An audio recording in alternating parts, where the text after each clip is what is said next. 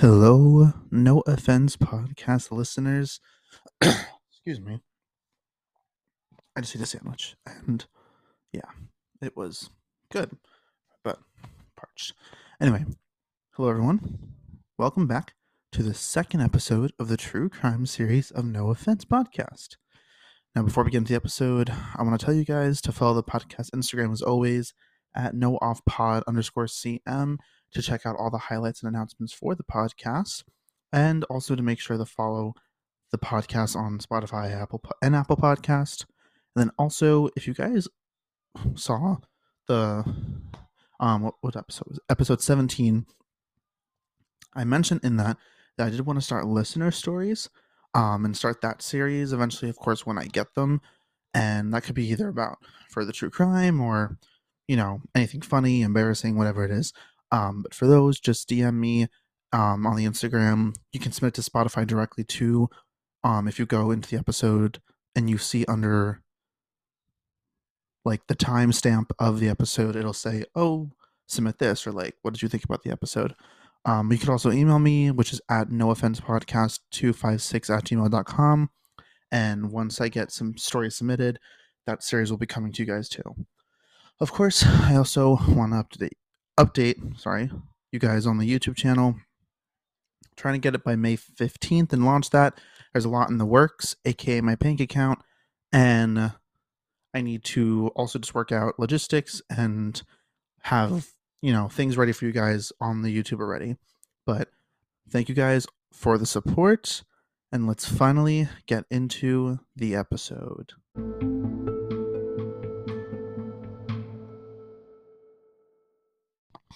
All right, guys. So let's get into the episode today. And let me clear my throat one more time. anyway, so sorry. In today's episode, if you guys already don't know by the title, we will be talking about the case of the Zodiac Killer.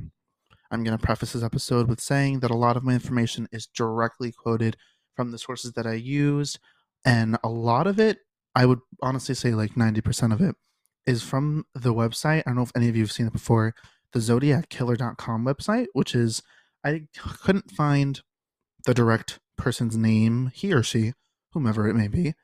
Um okay, spitting bars. Sorry. And let me get back. Sorry guys. But yeah, I found a lot from, of it from there. And a lot of this is, like I said, directly quoted and I'm going to put the resources I used on my Instagram in the episode description. And I'm going to also submit my script so you guys can just see it as well. Um, but please go check it out. It has a lot of detailed information. And if you want to know anything about this this serial killer in this case and whatever it may be, go check it out. Um, and like I said, I'll post it. And just so you guys, I want you to all have the exact incorrect information about this entire case. So, with that being said, between the years of 1968 and 1969, an unidentified serial killer known as the Zodiac Killer was said to have killed five people in Northern California. An earlier case as well happened in 1966, where 18 year old college student Cheri Jo Bates was stabbed multiple times on the grounds of Riverside City College.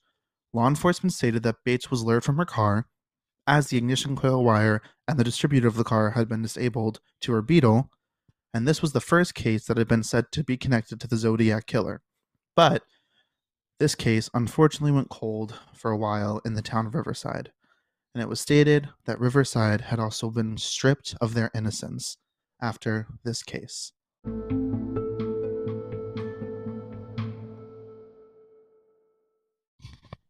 All right, guys, we're back again. So, for this episode, what I wanted to dive into specifically first about this is the letters that the Zodiac Killer sent during his killings and the specific deciphering and coding that he used behind them. Throughout his killings, he would write letters to the Bay Area press as a taunting method to them. And these letters weren't really normal letters, but were more known as what are called ciphers. From the late 1960s to the early 1970s, the Zodiac Killer sent four coded letters, and of those four, only one was ever solved. His letters were written in two parts. The first part was usually written in plain text, while the other was in ciphertext, in which he claimed contained his identity. In the plain text part, he threatened newspapers to publish his letters, or else he would continue his killing spree. And in other segments of his letters, he listed the f- names of his victims, the next victims, and creating havoc within the Bay Area. His goal was to use the media to instill fear in the Bay Area citizens, and let's just say that it definitely worked. And as cryptographers dug deeper into the letters, they were able to find out what drove the Zodiac killer to keep killing. So, as I said, there were four letters. And of the four letters he sent, one was a three part coded message sent to three different press companies, making what is known as a 408 symbol cipher. His other famous cipher letter contains a 340 character cipher, which still doesn't have a de- definite solution to it. And after the Zodiac Killer sent his 408 symbol cipher, known as they, pardon me, as they put it in as the Z408, he sent another message to the police that stated if they could solve the cipher, that they will have him. And to understand what the Zodiac Killer meant by this, we will have to figure out to first see how the message was deciphered. So, in 1969, two school teachers, Donald and Betty Harden, managed to crack the Z408 cipher. Sorry if I messed up the Betty name. I want to be sure that I got that right. But anyway, apologize if I butchered that. So, the Z408 cipher consisted of a random symbols corresponding to a plain text message. The killer ciphers would work as this it was a homophonic simple substitution cipher. That's a really hard thing to say.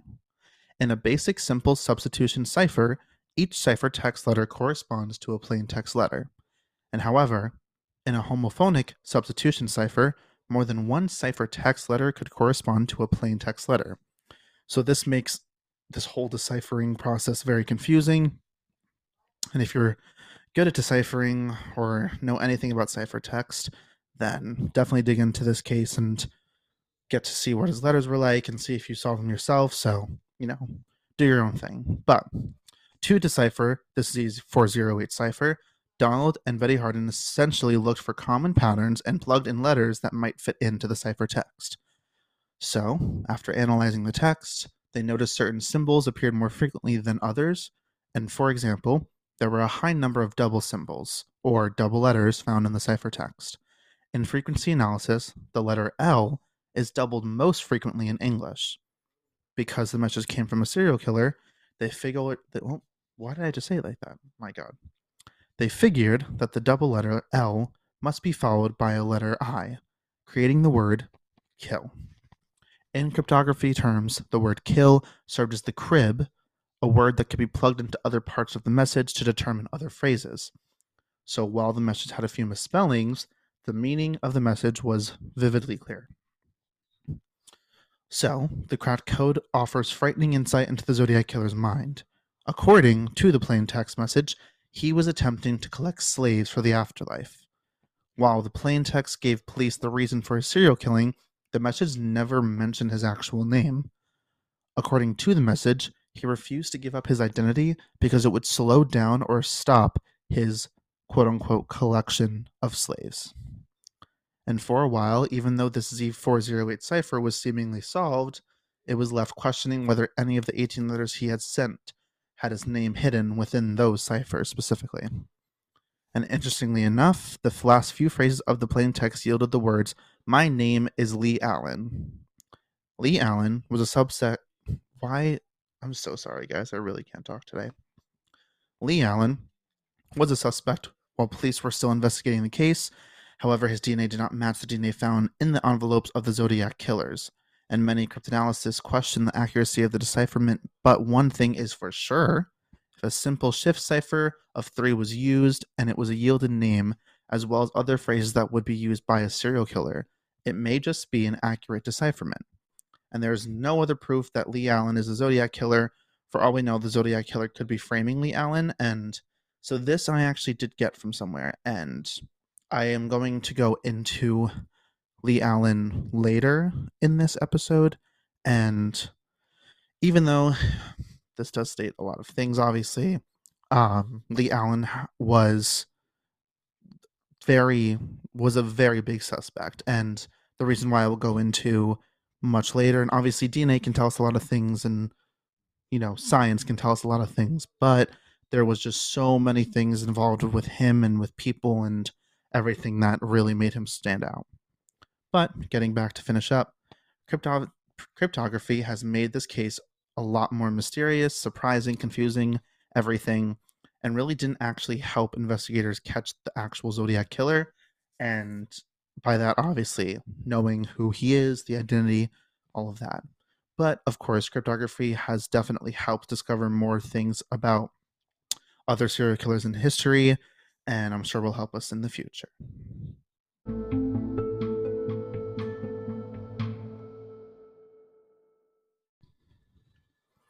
On Friday, December 20th, 1968, a teenage couple was shot to death near their car in the remote area of North Francis. Whoa, guys, let me repeat that. I'm so sorry. They were shot and killed in their car in a remote area north of San Francisco. I'm so sorry that I messed that up again. I know I'm speaking really bad today. One year later, another couple was attacked in similar circumstances, though the male victim had survived. And after the 1969 attack, the killer phoned the police to alert them of the crime and to take responsibility for the 1968 murders. Later that year, the Zodiac killer attacked another young couple, though once again, the male had survived. The last known victim, a taxi driver, was shot in October of 1969. And just a warning to everyone listening I will be going into detail about the cases and the victims and what happened to them, so listener discretion is advised, just to let you guys know. So the first couple in 1968 were David Faraday and Betty Lou Jensen. Around approximately 11:15 p.m. in a parking lot along the remote Lake Herman Road on the outskirts of Vallejo, California, David Faraday, age 17, was shot once in the head at point blank range and died within minutes. Betty Lou Jensen, age 17, I'm sorry, age 16, was shot five times in the back and killed instantly. The weapon used was a .22 caliber semi-automatic pistol, and there was no indication of robbery or any sexual mo- molestation. There were no witnesses, and several vehicles were seen in the area just prior to the local resident Stella Borges discovering the crime scene. And according to the police report, the victims were apparently approached while occupying Faraday's station wagon. Shots were fired into the vehicle in an apparent effort to force them out. Jensen exited the front passenger door first, then followed by Faraday, and Faraday was shot as he emerged from the car. Jensen was then shot as she fled on foot. It was the first state Jensen had ever been allowed on, and the crime shocked the community. And the shooting could not be explained by Faraday's family, and Jensen's family was equally dumbfounded. While Faraday and Jensen are traditionally considered definite Zodiac victims, there have been many other suspects in this case. In the early 1990s, former Vallejo Police Department detective John Lynch said the couple was killed because Faraday had learned of a major drug deal and had been talking openly about who was involved. Other sources have speculated that Zodiac killer wasn't responsible because no taunting letters or phone calls were received until months after the murders. However, when the Zodiac killer finally took credit for this attack, he provided many details that were not known to the general public. So, therefore, Zodiac's sense of fulfillment following the Faraday Jensen murders was so strong that he didn't feel the need to immediately brag to the news media. So, more than 30 years later, local residents still have forgotten this crime, and the secluded area of the murders hasn't changed very much at all. So, guys, getting back to the episode, let's continue. On Saturday, July 5th, 1969, the next victims of the Zodiac Killer were Darlene Ferrin and Mike Mageau. At approximately 12:01 a.m., in the parking lot of Blue Rock Springs Park in the eastern outskirts of Vallejo, California, Darlene Ferrin, age 22, was shot nine times. Mike Mageau, age 19, was shot four times. The weapon was a 9mm semi automatic pistol, and there was no indication of robbery or sexual molestation and there were no witnesses to this either. Ferrin was married and worked as a waitress at Terry's restaurant. Mageau was single and worked as a laborer. Ferrin's husband, Dean, was initially a suspect in the murder. However, this was ruled out once it was established he was working as a cook at Caesar's restaurant at the time of the murder. Ferrin's first husband, James Philip Crabtree, was also briefly a suspect in this case, and according to surviving victim Mageau, he and Ferrin had parked at the isolated location to talk. A car that was possibly light brown Ford Mustang or Chevrolet Corvair pulled into the lot just a few feet away from them. A man with a flashlight exited the vehicle and approached them. There were no other cars in the lot, and thinking it was a police officer, the couple had their identification ready to go. Without any warning, the man began firing at the couple. After five shots were fired, the man walked slowly back to his car. Mageau screamed in pain, at which the man returned and fired two more shots into each victim. It was at this point that Mageau got a look at him. The man was white, five eight or five nine, and in his late 20s to 30s. He had a very stocky build, a round face, and brown hair. No conversation between the victims and the man had occurred at any point, but approximately 45 minutes later, the Vallejo Police Department received a call from a man claiming responsibility for the attack.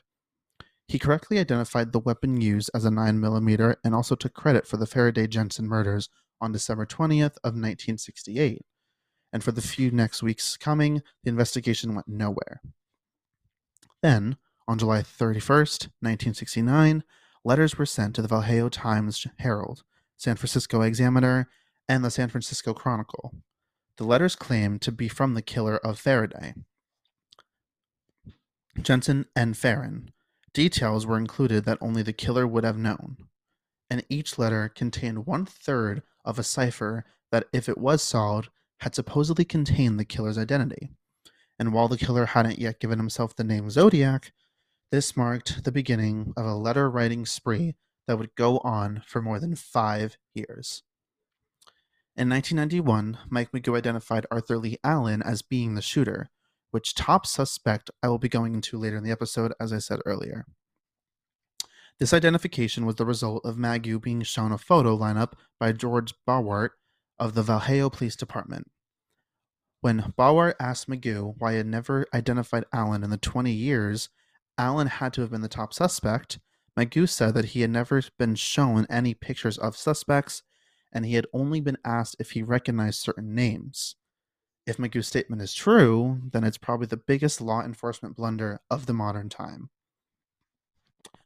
To continue, on Saturday, September 7th and 9th, there was two parts to this, guys. I'm sorry, I mistyped my script. So let me repeat that. On Saturday, September 9th, 1969, Cecelia Ann Shepard and Bryan Calvin Hartnell would be attacked on the shoreline of Lake Berryessa near Napa, California, at approximately 6:15 p.m.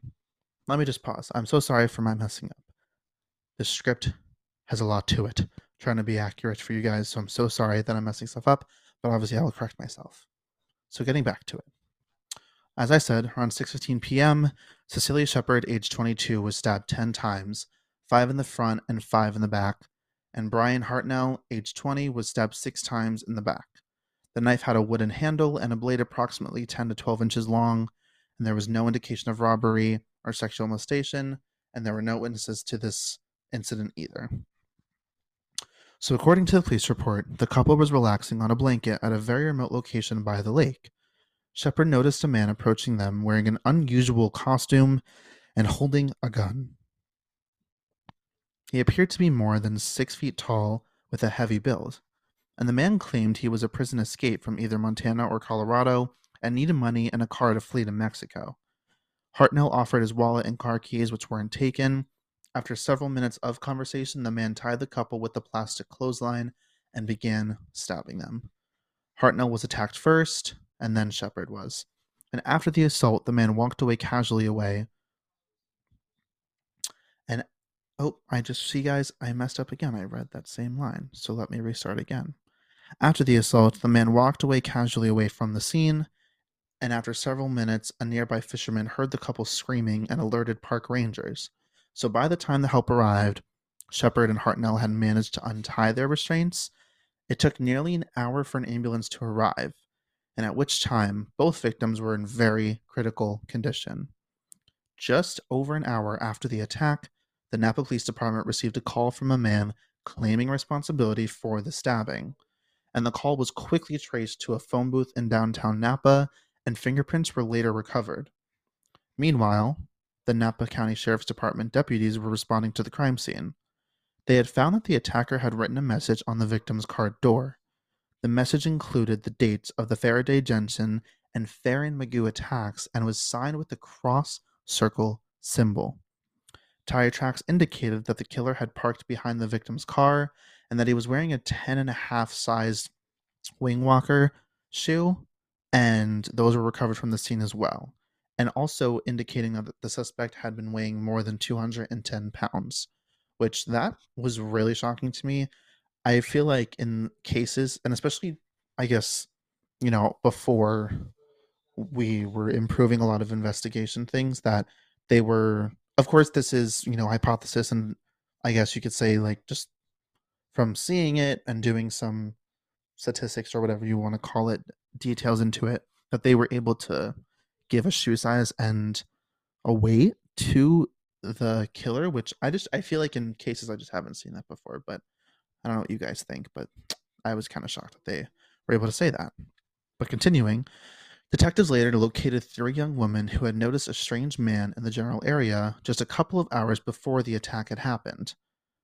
Unfortunately, Shepard died within 48 hours of the stabbing. Her funeral services attracted a huge crowd of mourners. Hartnell recovered from his wounds and is now an attorney in Southern California. While Bryan gave many interviews in the first few years the, after the attack, he is no longer discussing the case with the news media and many suspects were scrutinized, including the serial killer Ted Bundy. And on February 1989, a comparison of fingerprints helped clear Bundy of this crime. And of course, as we know, Ted Bundy was not innocent either. But this crime was stated to be bizarre and a horrifying crime as well. And after careful consideration of the facts that should dispel all the myths of the Zodiac killer, that was simply a super criminal only intent on taunting the police. Rather, he was a very warped individual who apparently had grown bored with mere killing and now apparently needed to implement extremely bizarre behavior in order to achieve this satisfaction to his killings. So, to continue, another victim, Paul Stine, who was killed on October 11th, 1969 at approximately 9:55 p.m. in the northeast corner of Washington and Cherry Streets in the Presidio Heights neighborhood of San Francisco, California before getting into it further, guys, I wanted to give this information on Paul Stine, And there was another victim that didn't have too much on him, known as Ray Davis. I just want to say it now. Um, and Ray Davis actually had was a cab driver himself, just like Paul Stine was, as I will talk about soon. And he had a very similar circumstance as Paul Stine. But the reason I wanted to involve Paul Stine was because he is involved within um, the possible suspect that I talk about, Leigh Allen, as you guys heard from before. Just want to put that out there. But to continue, Paul Stine was a cab driver, age 29, and was shot once in the head at point blank range. Weapon used was a 9mm semi automatic pistol, and yet it was not the same one that was used in the Ferrin murder. And there were three witnesses from a house on the south, southeast corner of the intersection. So, Stine's cab was hailed at Mason and Geary Street, with the intended destination being Washington and Maple Street, near the Presidio.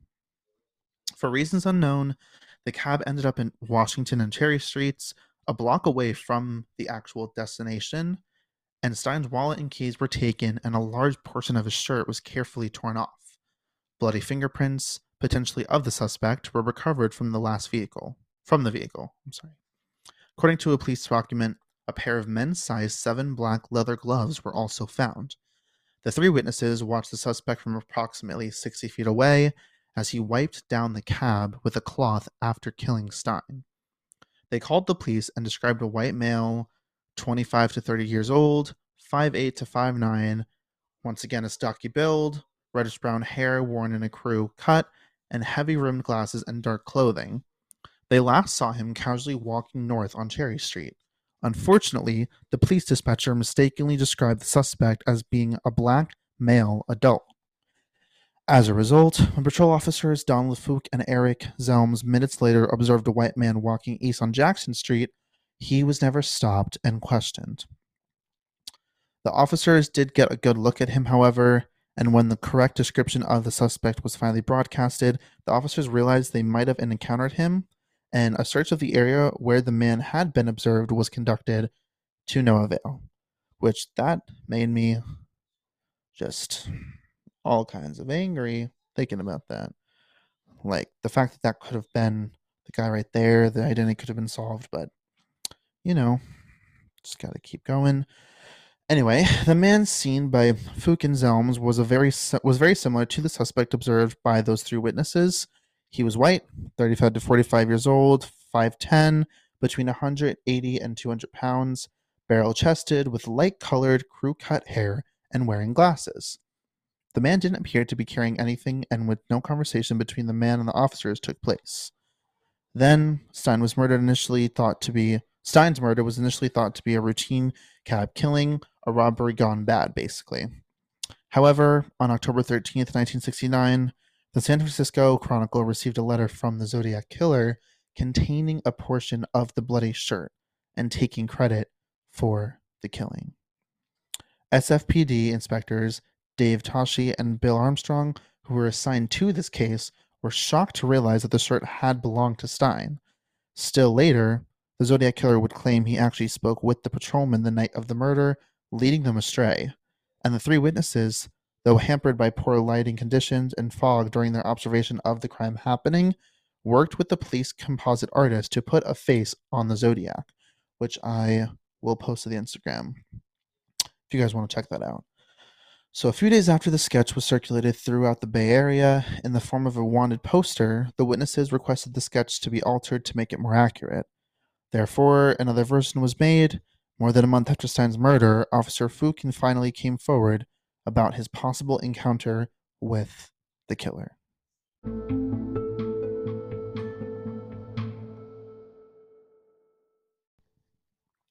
All right, guys. So now this is where we're going to get into the main suspect and the reason I'm there is other suspects which I will also post of who they were. Um but the other ones didn't have as much as Arthur Leigh Allen did, so that's why I'm going to get into him right now. So Arthur Leigh Allen's connections to the Zodiac killings began on October 30th, 1966, when Cheri Jo Bates was stabbed to death at Riverside City College in Riverside, California, as I stated before. In late November 1966, two anonymous typewritten Bates murder confession letters were mailed to the local police and newspaper. This typewriter was identified as being a royal model with either Elite or Pica type. Allen allegedly was in Riverside this weekend when Bates was murdered, and the information placing Allen in Riverside was developed by was developed in 1971 by the Vallejo Police Department and the California Department of Justice.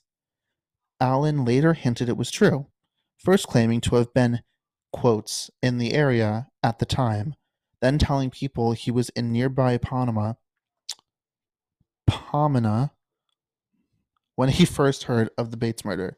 Guys, once again, so sorry, so sorry. There's so much here to read. So I'm so sorry that I keep messing up. I'm going to correct myself every time, but I know it's annoying.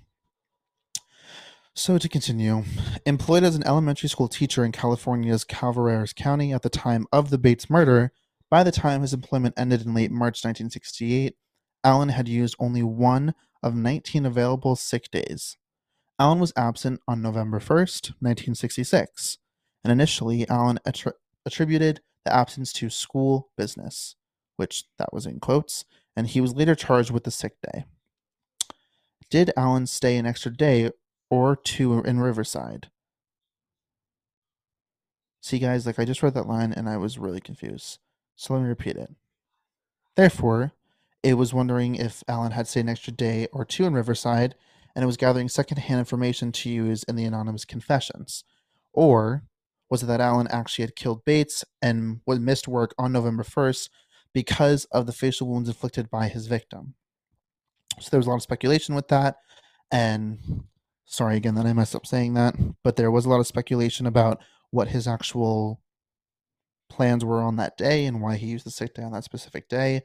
So, obviously, guys, there's a lot to this and a lot leading to him being the killer, but like I said, there's a lot more to it, so I'm going to keep going.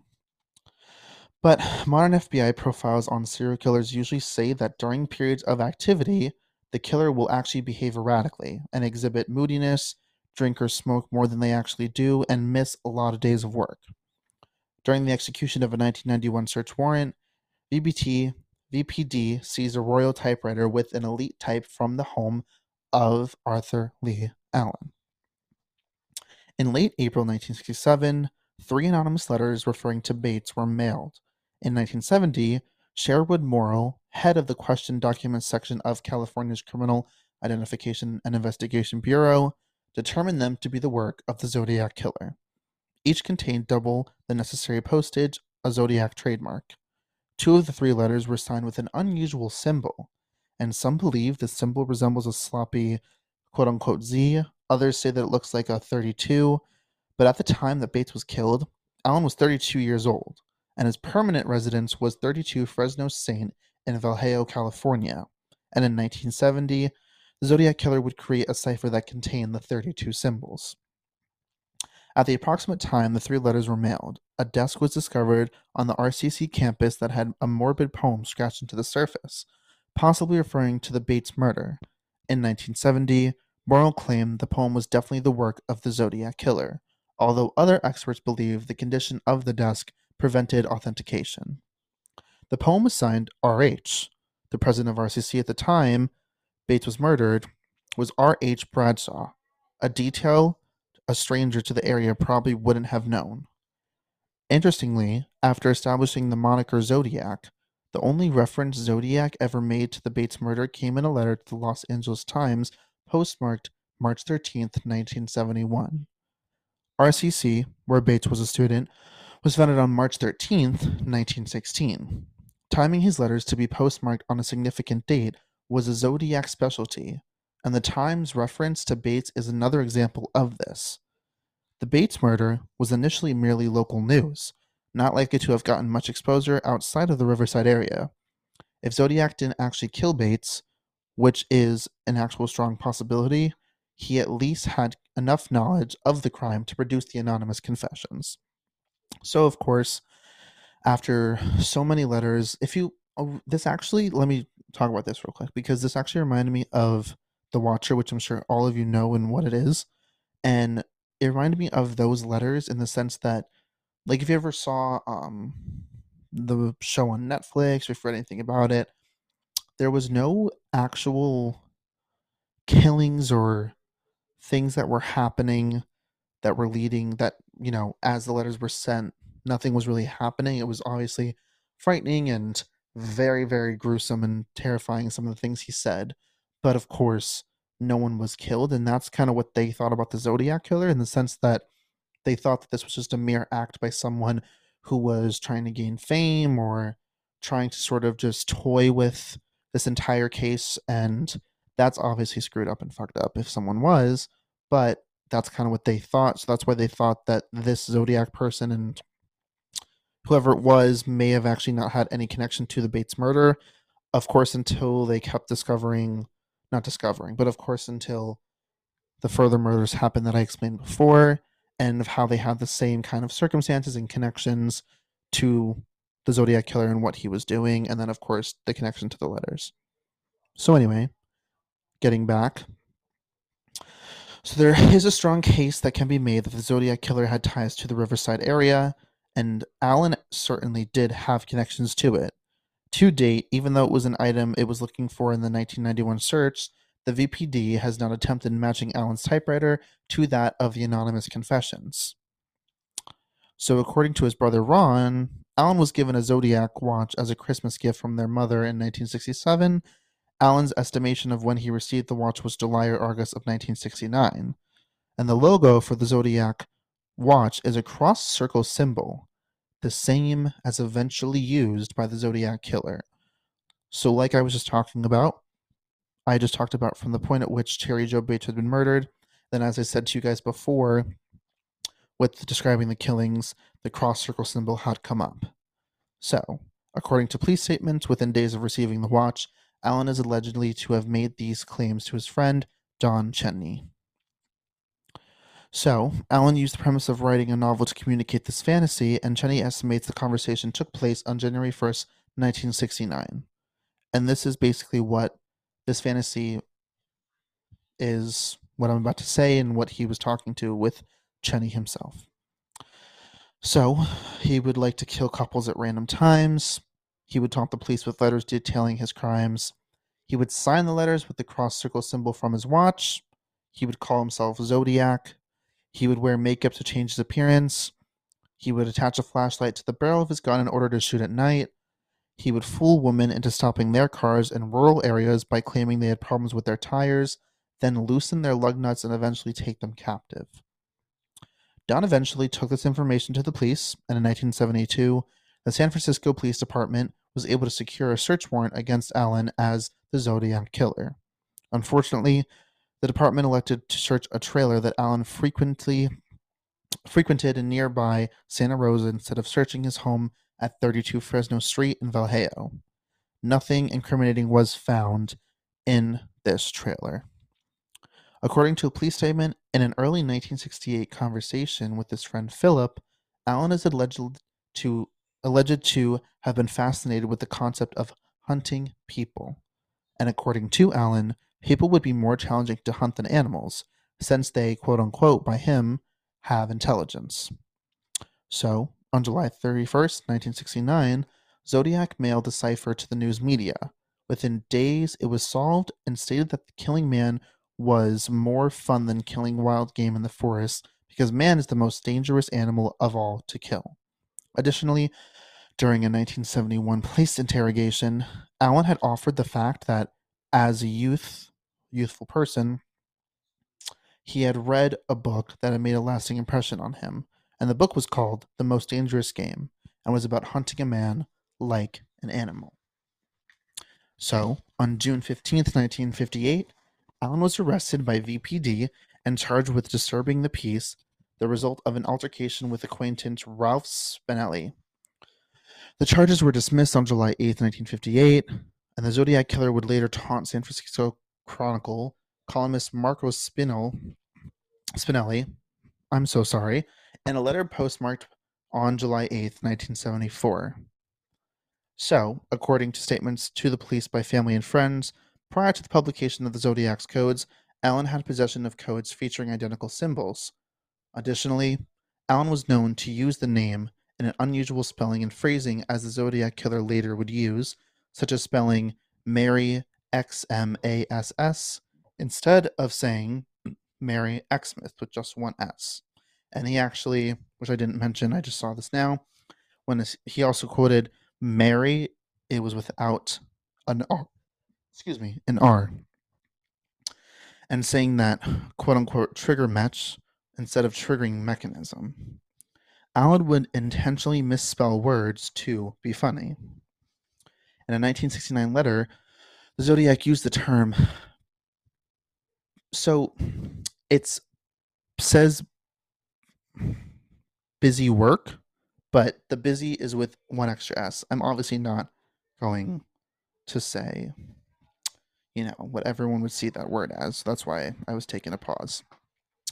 But again, to continue, which is jargon used by elementary school teachers. So, busy work, quote unquote, is a technique used to keep children busy and therefore happy by assigning them menial tasks or minor tasks.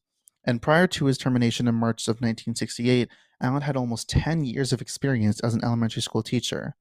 And despite this negative ramification on his life, Allen continued to wear his Zodiac watch until it was seized during the execution of the Vallejo Police Department's search warrant in 1991 in Lake Herman Road. In late March 1968, Allen was fired from his job as an elementary school teacher for molesting a student. This was Allen's second career failure, and as in 1958, he was less than honorably discharged from the Navy after two years of service. With no source of income, Allen moved back home with his mother and father at 32 Fresno Street in Vallejo, California. According to friends and family, Allen hated his mother and felt inferior around his father, Ethan. And Ethan himself was a very successful military man. Certainly, being a child molester didn't help Arthur's status around the house. Allen began gaining weight and drinking heavily, eventually taking a part time job as a service station attendant. By winter, Allen was in a downward spiral of depression and alcohol abuse, most probably amplified by two major stressors his birthday and Christmas. The apparently motiveless Lake Herman Road murders occurred on December 20th, 1968, just between Allen's December 18th birthday and Christmas on December 25th. Profiles indicate serial killers are always active in areas that are very that they're familiar with, and Allen was living only about seven minutes from the Lake Herman Road crime scene. So, with you know, of course, his failure, you know, from him being a molester and all of this, it really did get to him, and he had a very explosive temper and was known to park, drink alcohol in rural settings, such as Lake Herman Road, where the murders happened, and always carried a weapon in his car as well. Excuse me. In 1991, the search warrant executed by VPD revealed Allen owned the same type of ammunition used to kill the victims of the Zodiac's Lake Herman Road attack in Blue Rock Springs. Zodiac's Blue Rock Springs attack of July 4, 1969 was the second within seven months to occur on the eastern outskirts of Vallejo, California. And at this time, the Zodiac was only about four minutes from Allen's home. Major holidays can bring out ugly behavior in people, and Allen was already dealing with unemployment and alcohol abuse. The male victim, Mike Mageau, who had survived the attack and gave police department a description of the Zodiac's car brown in color, possibly a Corvair, and at the time, Allen had a friend, Philip, who was trying to sell his brown Corvair. According to a police statement, though, Philip's Corvair was parked in front of a service station in Vallejo where Allen had recently been employed, and the key was inside the office. Philip had occasionally allowed Allen to drive the Corvair, and the possibility exists that Allen either had a key to the car or to the service station where it was parked. Additionally, there are potential connections between Blue Rock Springs victim Darlene Ferrin, and Arthur Lee Allen. In 1966 1967, Ferrin worked as a waitress at the International House of Pancakes on Tennessee Street in Vallejo, less than one tenth of a mile from Allen's home at 32 Fresno Street in California. About that time, Allen is alleged to have told Don Cheney that he was fond of a waitress from that exact restaurant. And also, according to a police report, an unidentified male named Lee was known to associate occasionally with Darlene. Allen was known by his middle name, spelling it Lee. Until quote unquote Lee is identified, the possibility exists that victim Ferrin might have known Allen. Finally, in 1971, Allen's father Ethan died. The date was March 17th, which also was Darlene's birthday. It was yet another occasion when someone close to Allen died on a significant Zodiac killer date. So, according to the police report in mid 1992, the surviving Blue Rock Springs victim, Mac Mageau, picked Allen out of a VPD police lineup saying that that's him. He's the man that shot me. On September 27, 1969, the Zodiac killer used a foot long knife with the sheath and rivets to attack a young couple at Lake Berryessa in Napa County, just north of Vallejo, as I described before. So, Allen, an outdoorsman, frequently recreational areas such as Berryessa, often trapping game, scuba diving, and camping. And Allen was familiar with this area and even told VPD's VPD's uh, Sergeant Lynch, sorry, in an October 6, 1969 interview that the day of the attack, he was quote unquote going to Berryessa, but went up the coast instead. And I'm so sorry if I'm butchering the name of any of these places. I'm really not trying to, but I'm sure that people who have either known this area, been to this area, seen this case, whatever it may be that you know the area I'm talking about. But I am apologize if I am butchering that name. I am. So to continue though, Allen first used a mysterious couple from Treasure Island as an alibi, but could never produce their names or phone number. But a 1930s film, Charlie Chan at Treasure Island, featured a villain named Dr. Zodiac, who wrote taunting letters about his San Francisco crimes. Later, Allen attempted to use a deceased elderly neighbor as an alibi, claiming his neighbor, William White, had seen Allen the afternoon of the Berryessa attack and that the two had a conversation. And at this time, another William White, a ranger from the Napa County, was all over the news as a spokesman on this Berryessa attack. Neighbor White died within a couple of weeks of this alleged encounter, and his birthday was December 20th. During a 1971 police interrogation, Allen admitted to having possession of bloody knives the day of the Berryessa attack, claiming he used the knives to kill a chicken. Allen's physical appearance and voice were the same as the Zodiac killers, according to surviving Berryessa victim Bryan Hartnell. And Hartnell had been take, had taken been taken to see Allen at his place of employment by a DOJ representative in the mid 1970s. The Zodiac left size 10.5 footprints at the crime scene. According to a police report, Allen had worn a 10.5. And I don't know why I just said 10.5, so I'm so sorry about that. Again, that I keep messing up. So I'm just so sorry, but I will keep correcting myself. And here we go again. In 1991, the search warrant executed by the Vallejo Police Department revealed Allen owned a foot-long knife with a sheath and rivets. And to date, even though it was an item it was looking for, the VPD had not attempted matching Allen's knife to the wounds of the Berryessa victims.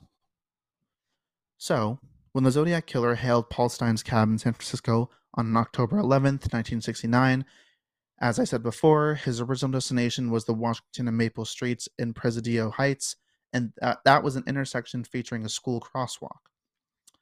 Amazingly, the address Stine was headed to when he encountered the Zodiac Killer was 509th Ave, the Allen Arms Apartments.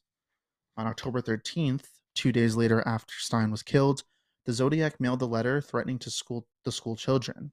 Exactly one week earlier, Allen had been interviewed by VPD's Lynch at the elementary school where Allen worker Allen worked as a janitor. And if Lynch had seen had asked to see Allen's driver license, he might have noticed that the issue date was October 13th. So, according to a police report in 1991, Allen's old nemesis, Ralph Spinelli, came forward to VPD claiming that just prior to the Stine murder, Allen had admitted that he was the Zodiac killer and would quote unquote prove it by going to San Francisco and killing a cabbie.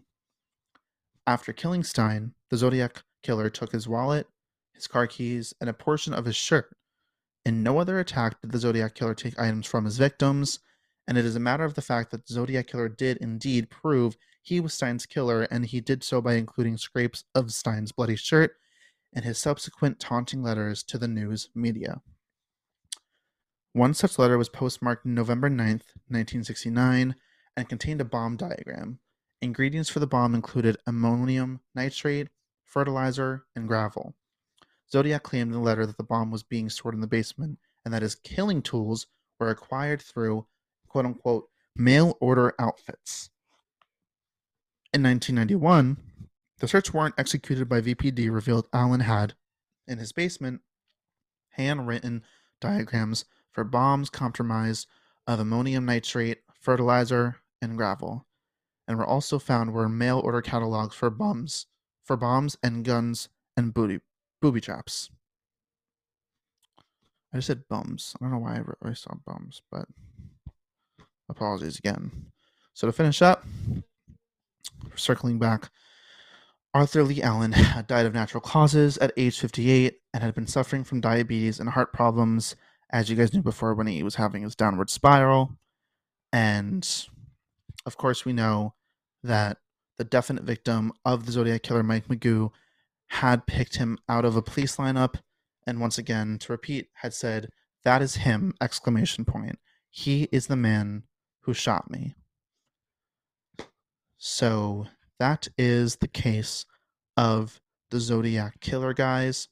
And like I've said, Lee Allen had been a very, very big suspect. And from just reading this myself before even recording this episode, I will tell you guys that I'm very leaning towards that it was Allen. But of course, there's other details and other suspects that were involved and could possibly be the Zodiac killer.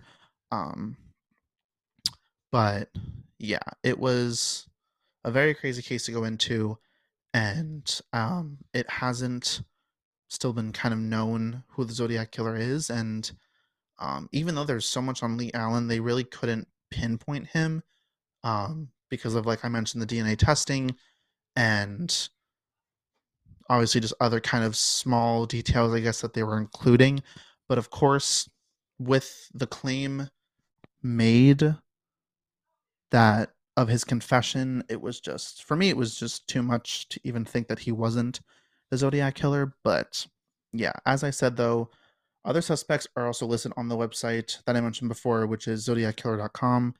And like I said, that I will post everything of where I got my information from and all of the websites and just small little details so that way you guys go take a look.